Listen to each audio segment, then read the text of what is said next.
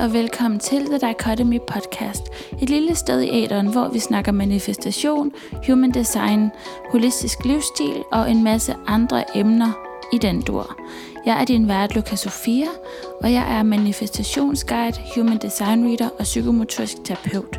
Og jeg blogger på siden lukasofia.dk, hvor du kan hente en gratis selvkærlighedsmeditation, hvis du skulle få lyst. Nu hvor du er her, så vil jeg bede dig om at abonnere, fordi hvorfor ikke hænge lidt ud med os? Bliv her og få opdateringer, når der kommer nye episoder. Først og fremmest rigtig godt nytår. Jeg håber, du er kommet rigtig godt og sikkert ind i det med alle fingre og øjne og tær i behold, og at du har haft en rigtig god første uge her i 2019.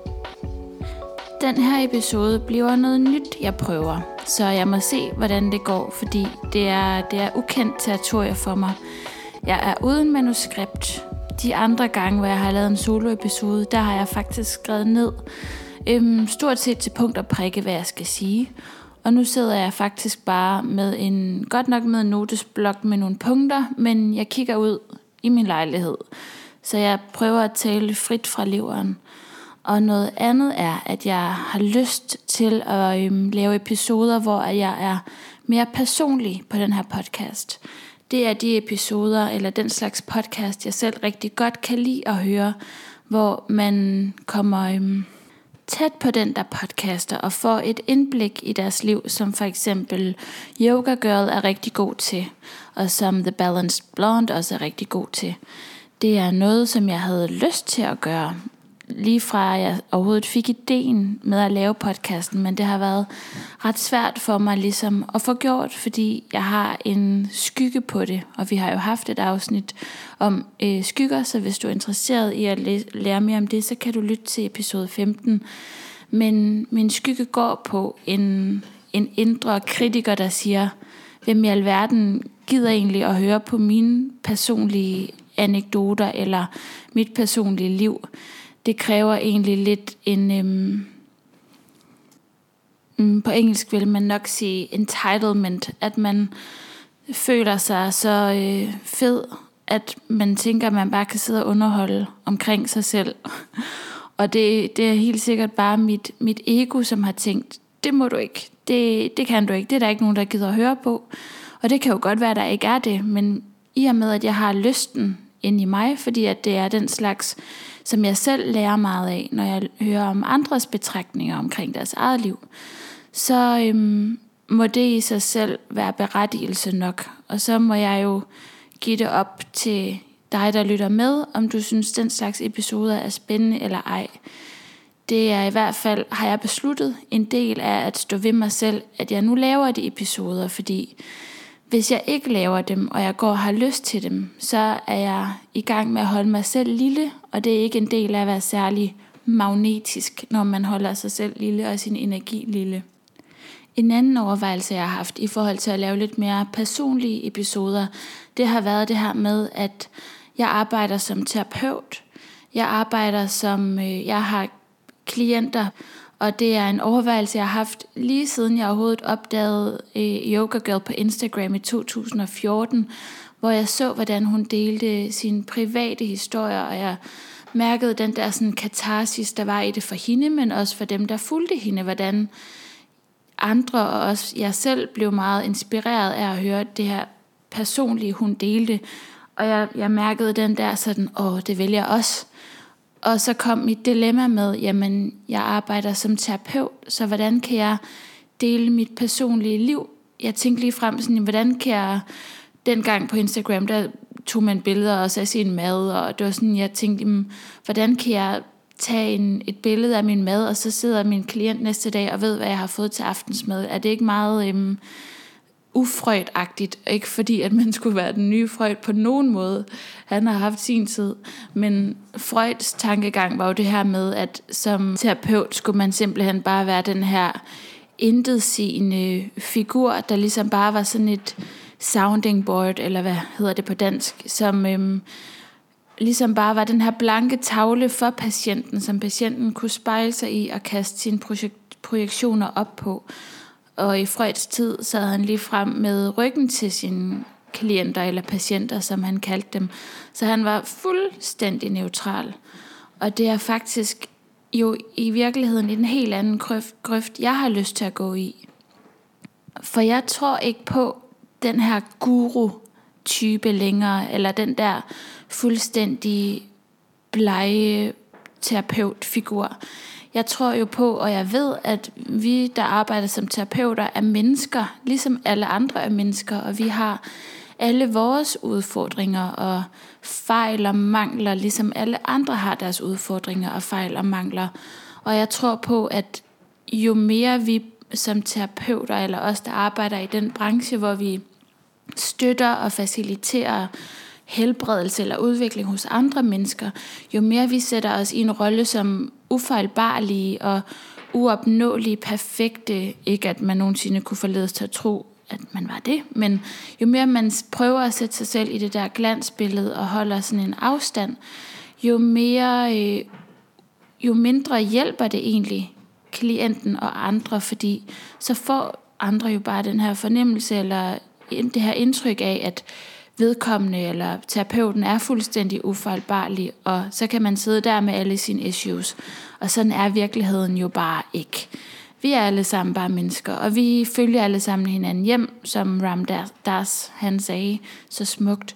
Og lad os pille alle guruerne ned fra deres pedestaler, for der er ingen, der hører hjemme på nogle pedestaler. Lad os lære med hinanden, lad os tage hinanden i hænderne, og så er det jo klart, at man som terapeut har nogle redskaber, der gør, at man kan sidde i den rolle, men der er ingen af os, der er guruer, der er ingen af os, der er glansbilleder. Vi lærer sammen, og jeg synes, det er smukt at dele det. Øhm, så dem, som har lyst til at stå frem og dele, som jeg for eksempel har, så prøver jeg lige nu at give mig selv en pep talk i forhold til, at det er rigtigt for mig at gøre, på trods eller måske ovenikøbet i kraft af, at jeg har det arbejde, jeg har. Og hvis du kan høre noget, der rasler i baggrunden, så er det fordi, jeg har fået mig en lille killing, som lige nu leger meget intenst med en mandel. Og han er sød. Han er rigtig sød. Han er også meget hyper til tider, og til andre tider er han meget kælen. Men han er rigtig dejlig. Og han hedder Bowie, fordi han er rødhåret. Og øhm, der er et lille problem, og det er, at han får gluten i sin mad, og ja, som jeg har nævnt flere gange på den her podcast, så har jeg cøliaki, og med cøliaki, som er en autoimmun sygdom, så går det ikke at få det mindste spor af gluten, altså ikke engang den mest mikroskopiske eh, partikel. Og hans foder er fyldt med gluten, og øhm, han går i det, og så kommer han og kæler og nusser og myser, og han slikker sig selv, og øh, altså, han renser jo sin krop med sin tunge, som lige har spist gluten. Og jeg er i den grad blevet smittet af gluten. Jeg er fuldstændig hævet op og ligner bare lidt en tomat med to sprækker i som øjne. Og det er det, der sker blandt andet nu, når jeg bliver smittet. Og jeg bliver tung i kroppen som bare fanden, og det er ikke sjovt. Men jeg ville lave den her podcast nu, på trods af hævning og træthed fra smitning, fordi jeg har lavet en aftale med mig selv om, at i 2019, der skal komme en podcast episode hver evig eneste uge. Og det er et løfte, som jeg er en lille smule spændt på at holde og se, hvordan det går, fordi jeg er meget lystpræget, et meget lystorienteret individ, og det har jeg altid været.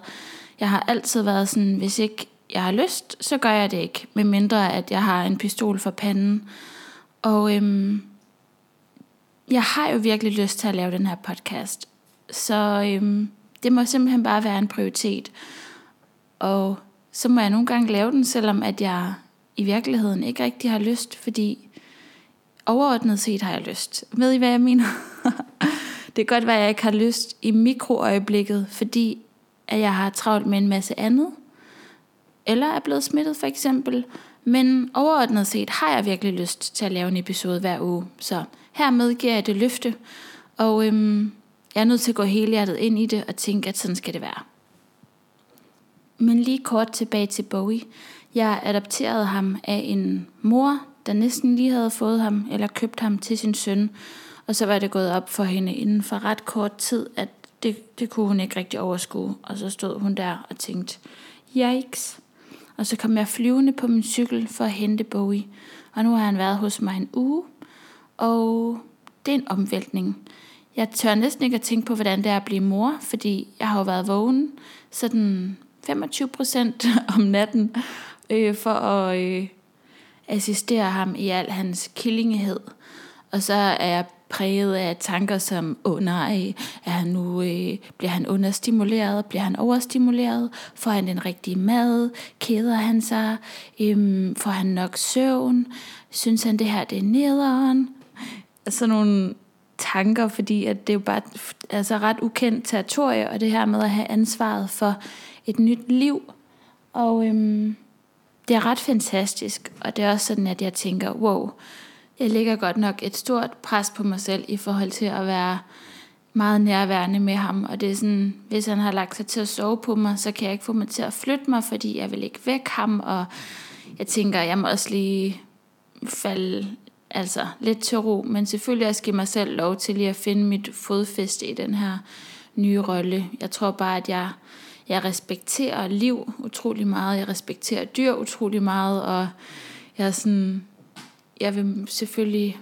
gerne give ham det, som han har brug for. Men det skal nu nok gå. Han ser ud til at trives. Lige nu sidder han og kigger på mig, mens han renser sine poter.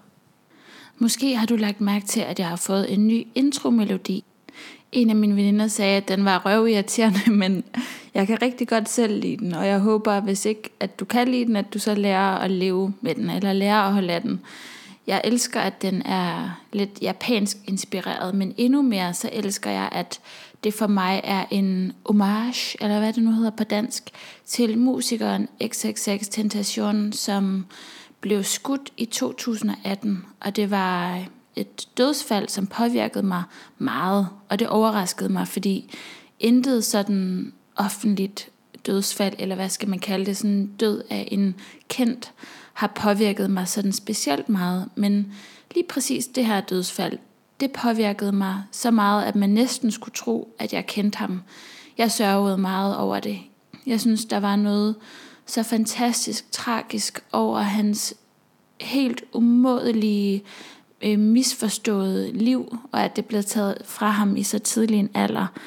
Øh, jeg dykkede ned i videoer af ham og, og lærte lidt så meget, som man nu kan lære at kende gennem en skærm, men lærte lidt det der sådan fantastiske væsen, han egentlig var at kende, og selvfølgelig satte mig ind i de der tragiske omstændigheder, der også var i forhold til hans privatliv.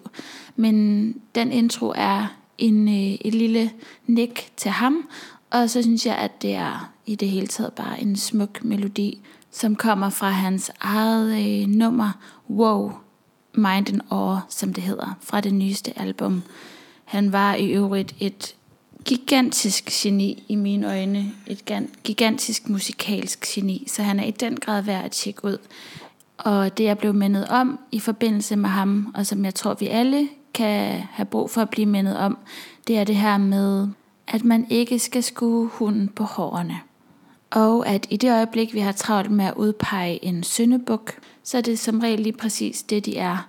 Bare en syndebuk, som skal holde skammen og smerten for alle os andre. Når vi udpeger den i fejlerne og manglerne i andre, så er vi som regel fri for at føle det i os selv, eller vi kan i hvert fald føle, at vi er nogle bedre mennesker end dem, som laver alt lortet. Så det kan være en lille reminder. Det var det i hvert fald for mig, da det gik op for mig, at han var jo blevet fuldstændig misdømt og misfortolket. Ikke at han bare øhm, havde fuldstændig rent mel i posen, som Emma X sagde, da jeg talte med hende om det. Men han var jo et barn præget af det miljø, han var vokset op i. Anyways, det kunne jeg tale længere om. Men jeg havde i hvert fald lyst til lige at nævne det kort her og forklare den intro, øhm, den nye intro. Og så har jeg også fået en ny hjemmeside, som øhm, ligger og venter på dig, hvis du skal få lyst til at kigge forbi. Der er bare et eller andet fint ved at starte med noget nyt, en ny intro, en ny hjemmeside i et nyt år. Og øhm, det sjove det er, eller så sjovt ved jeg ikke om det er, men det pussy er måske, at jeg også starter på et et år inden for nomologien. Jeg har nemlig opdaget, at der inden for nomologien er noget, der hedder Personal Year Cycles. Og jeg siger det på engelsk, fordi jeg ved ikke, hvad det hedder på dansk. Jeg har søgt på det på dansk, og der kommer ikke noget frem.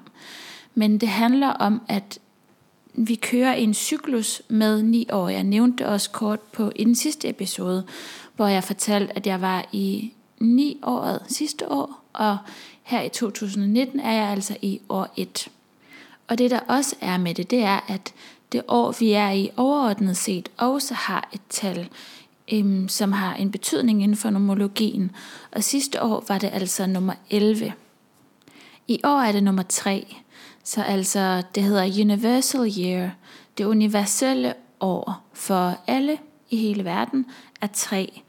Og 3, det står for øh, held, hurra. Og i numerologien så handler det om at, at udtrykke sine idéer frit, og udtrykke dem fra hjertet. Det handler om kreativitet, og så handler det om at øhm, gribe alle de muligheder, som opstår, og som øh, kommer ind på din vej, kan jeg se her. Jeg har lige slået det op. Det lyder jo ikke så dårligt. Jeg lyttede faktisk på et tidspunkt til en podcast, hvor intervieweren åbenbart havde haft et numerologi ni år for inden, og selve numerologen, hun sagde, det var, det var hårdt for dig sidste år, var det ikke? Og øh, intervieweren var sådan, jo, det var virkelig hårdt. Og det var faktisk noget, jeg fuldstændig havde glemt, indtil at jeg selv kom i tanke om, at jeg var i det der ni år. Så kom jeg i tanke om det igen. Men jo, det er i den grad hårdt med sådan et ni år, fordi man bliver præsenteret for en masse ting, mennesker og situationer, som man skal tage afsked med, hvis ikke man har lyst til at bringe det ind i sin nye cyklus. Så der kan komme en masse gammelt op, og det der var for mig, det var blandt andet, at jeg var vildt syg i flere måneder med en, øh, en virus, ganske muligt Epstein-Barr, som ligesom dukkede frem igen, som øhm, gjorde, at jeg var mere eller mindre sengeliggende i flere måneder, og på hospitalet kunne de ikke finde ud af ret meget andet, end at mit lymfesystem bare var enormt reaktivt, og at jeg jo var meget syg, men de kunne ikke ligesom finde roden. Og øhm, der skete også noget meget voldsomt i forhold til min mor, som fik en hjernehindeblødning i maj. Det var meget, meget, meget hårdt, for at sige det mildt. Jeg kom, vi kom alle sammen tæt på døden på en måde, vi aldrig har prøvet før, og vores elskede mor er fundamentet for hele familien. Så det var i den grad et tab, selvom min mor heldigvis kom igennem det på bedste vis. Hun er her stadig. Hun er stadig sig selv. Hun har sin fuldstændig førlighed i kroppen og sin personlighed. Hun er helt intakt. Selvfølgelig har hun i den grad øhm, men, altså efter at have været igennem noget så traumatisk, og efter at have været igennem to store, meget voldsomme operationer. De bliver jo ikke større, end når man skal ind og operere under kraniet. Men øhm, det var i den grad noget, som har haft en rigtig, rigtig stor påvirkning. Og jeg kan simpelthen ikke udtrykke nok, hvor taknemmelig, hvor inderligt taknemmelig jeg er for, at mor stadig er her. Mit hjerte er simpelthen så fyldt med glæde og taknemmelighed for, at hun stadig er her. Og samtidig vil jeg sige til dig, som har mistet en forælder eller en anden, som du har ekstremt kær, at hold nu op, hvor er du sej. Altså at du, du klarer dig igennem det, og selvom at det er den type smerte og sorg, vi alle kommer til at opleve på et eller andet tidspunkt, og som man siger, man aldrig kommer over, men man kommer igennem, så vil jeg sige, at det, at du trækker vejret og stadig er her og stadig lever dit liv, det er det, det, er det bedste, du kan gøre. Og jeg efter selv at have haft det så tæt ind på livet, så forstår jeg i den grad på en, en helt særlig måde den smerte, det er, men også hvor transformativ sådan en situation er. Altså man er aldrig den samme igen. Øhm, og det er der på mange måder noget ufatteligt hjerteskærende i, men også noget ufatteligt smukt i, fordi det er faktisk noget, en smerte, der er indbygget i vores liv. vi kan ikke undgå den. Den kommer på et eller andet tidspunkt. Og i samme åndedrag, så har jeg lyst til at dele noget, jeg skrev en to-tre uger efter, at det her skete med min mor. Øhm, at jeg skrev, alting kan ændres på et splitsekund. Hvis der er et sår, du kan hele med en forælder, er tiden nu. Hvis du har tænkt på at sige, jeg elsker dig, er tiden nu. Hvis du har grublet over at give et forsonende knus, er tiden nu. Hvis du har overvejet at begrave stridsøksen, er tiden nu. Hvis du er fyldt med kærlighed og vil dele den, er tiden nu. Hvis du har haft lyst til at sige, hvad du virkelig føler i hjertet, er tiden nu. Ikke snart. En af de største udfordringer ved at være menneske er manglen på bevidsthed om vores egen dødelighed. Vi ved, at alt kan være slut i morgen, men det er abstrakt snak, som vi ofte ikke virkelig kan forholde os til, så i realiteten lever vi som om vi kan leve for evigt. Vi lever som om vi har hinanden altid. Vi udsætter, udskyder, glemmer, fortrænger, vender det blinde øje til. Først når vi støder frontalt sammen med virkeligheden, mindes vi om livets forgængelighed. Vi kan ikke leve med døden hængende faretruende over hovedet, ej heller er noget sådan meningen. Men vi kan sørge for så vidt muligt at gøre rent bord jævnligt. Vi kan sørge for ikke at være nære med vores kærlighed, for ikke at bære nag, for at holde relationerne så ærlige og så kærlige som muligt. Vi kan sørge for at tage ansvar for vores egen adfærd, udvikling og ageren, så vi så vidt muligt møder verden velfunderet i os selv. Af en eller anden grund har jeg i mange år haft opmærksomhed på livets forgængelighed, særligt angående mine forældre. Alligevel var jeg ikke forberedt. Forberedt bliver man aldrig. Og så kommer der lige noget, jeg springer over, men du kan læse det på lukasofia.dk. Og så skriver jeg, men i et splitsekund kunne hun være blevet taget fra os. I et splitsekund kunne alt have været slut. I et splitsekund kunne hun være blevet en anden for altid. Snart er et ord, vi mennesker ofte bruger. Men lige pludselig er der måske ikke noget snart længere. Kun en livslang smerte over det snart, der aldrig kom. Elsk nu. Vær sammen nu. Lev nu. Kærligst Lukas Sofia. Og det er som sagt noget, du kan læse på lukasofia.dk, hvor du kan søge på mor, hvis du har lyst til at læse hele den artikel. Ja, uha, det er helt mærkeligt at komme tilbage i de, i de følelser, eller den, den selv, sindstilstand, som jeg havde dengang. Det var virkelig svært. Men som det er med alt svært, så er der portaler i det. Jeg kalder det vækstportaler. Der er, og det, det kan lyde simpelthen så klichéagtigt, men det er virkelig sådan, jeg ser det. Der er de største potentialer i de største udfordringer. Det er der, hvor vi vokser allermest, hvor vi gror allermest, og det er det allermest transformerende.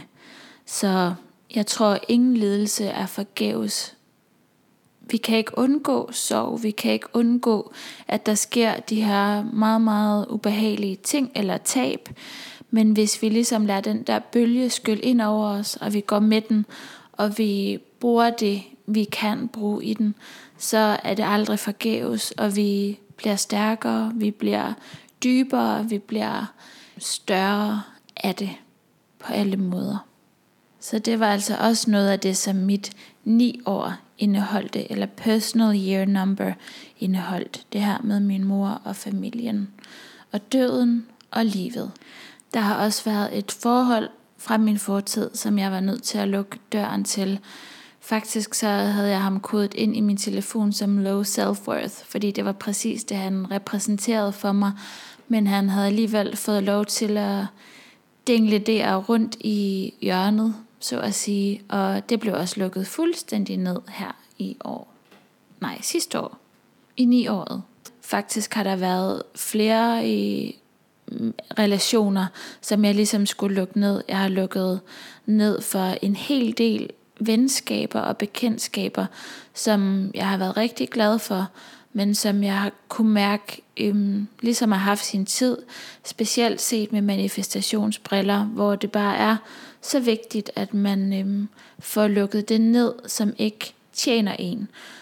Med det i mente, at alle relationer selvfølgelig gennemgår forskellige perioder, og det behøver ikke altid at være på en given måde, men vi ved alle sammen godt nu, når noget har sunget på det sidste vers.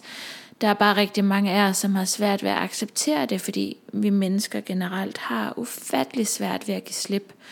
Så hele det her år har på mange måder handlet for mig om at give slip på alle planer, på det fysiske plan. Jeg var nødt til at overgive mig til risikoen for, at jeg måske havde kræft. Jeg blev tjekket for det i hoved og røv, og lægen, nej, det lyder ikke flot, men, men lægen, øh, som tog biopsier, antydede, at han var meget bekymret, og jeg havde, den, jeg havde ligesom det scenarie ånden i nakken, og på, på det følelsesmæssige plan, og på det spirituelle plan, der skete også noget, en afsluttende, Øh, der skete noget afsluttende på en eller anden spirituel måde, hvor at jeg lige siden jeg var barn altid har haft en meget, øhm, måske atypisk, det ved jeg ikke, men i hvert fald en meget spirituel tilgang til livet med, at jeg vidste på en eller anden måde, at vi havde de her kroppe, men at vi var sjæle, og at vi er guddommelige i vores sjæle, og at vi findes deroppe hele tiden. Men det, der så skete i det her år, det var, at jeg bare forholdt mig til det materielle plan på en helt ny måde. Med den her tanke om, at ja, men vi har stadigvæk en krop. Vi er stadigvæk øh, levende i de her konstellationer med vores familier her. Så det er meget fint og dejligt, at vi også er sjæle og altid er sammen på det øh, spirituelle, sjælelige plan. Det tror jeg i den grad stadig på. Men ikke desto mindre, så må vi forholde os til den materielle verden, vi lever i. Og når man bliver konfronteret med tab på den måde, hvor alting kan ændre sig, altså et dødsfald eller sygdom, så kan vi bare ikke forkaste den virkelighed, vi lever i. Øhm, nu er katten kravlet op på min skulder. Jeg ved ikke, om du kan høre ham spænde. Åh, han er så sød. Og det lyder måske lidt abstrakt, det her med at, være, at forholde sig til, at vi lever i en materiel tilværelse, fordi selvfølgelig gør vi det. Vi sidder jo her i kød og blod. Men jeg tror, det er ligesom en form for accept af, at når man har et meget spirituelt verdensbillede, så er det meget det her med, at vi er sjæle, og sjælen øh, er evig, og vi er, vi kommer alle sammen af den samme, du ved, på et meget højt plan er vi alle sammen bare den samme energi, og så videre, og så videre. Og så tror jeg bare, at det handler om accepten af, men hernede på jorden, der gør vi ikke. Der kommer vi, altså der er vi meget forskellige, og vi er i vores små kroppe, som bliver afhængige, eller som oplever tilknytning, og alle de her sider af at være menneske, som vi selvfølgelig dag ud af dagen forholder os til, men som man også bare med spirituelle briller må acceptere, at øhm, vi er ikke bare sådan, åh, oh, halleluja, og jeg mærker ikke sorg, fordi jeg ved, at vi altid er sammen. Nej, vi mærker også sorg, fordi det er en del af det at være menneske, og det er også det, vi er her for. Det er det, vi er her for at opleve. Så sådan et ni år kommer vi jo alle sammen til at opleve flere gange i løbet af vores liv. Og øhm, det er en ret, ret vild øhm, periode, hvor der bliver afsluttet en hel masse, og man som sagt får taget en masse ting op til overvejelse. Og et år, som jeg så er hoppet ind i nu her, og som jeg har været i i seks dage i dag, det handler om øh, nye begyndelser, sjovt nok, i og med at det er et, og det handler om nye projekter, og så handler det om at ture og være unik, og det handler om at ture at stå frem med ens unikhed. Og jeg skrev faktisk noget ned, som jeg læste om det, som på en eller anden måde virkelig resonerede meget med mig. Og der stod, lad mig lige finde det.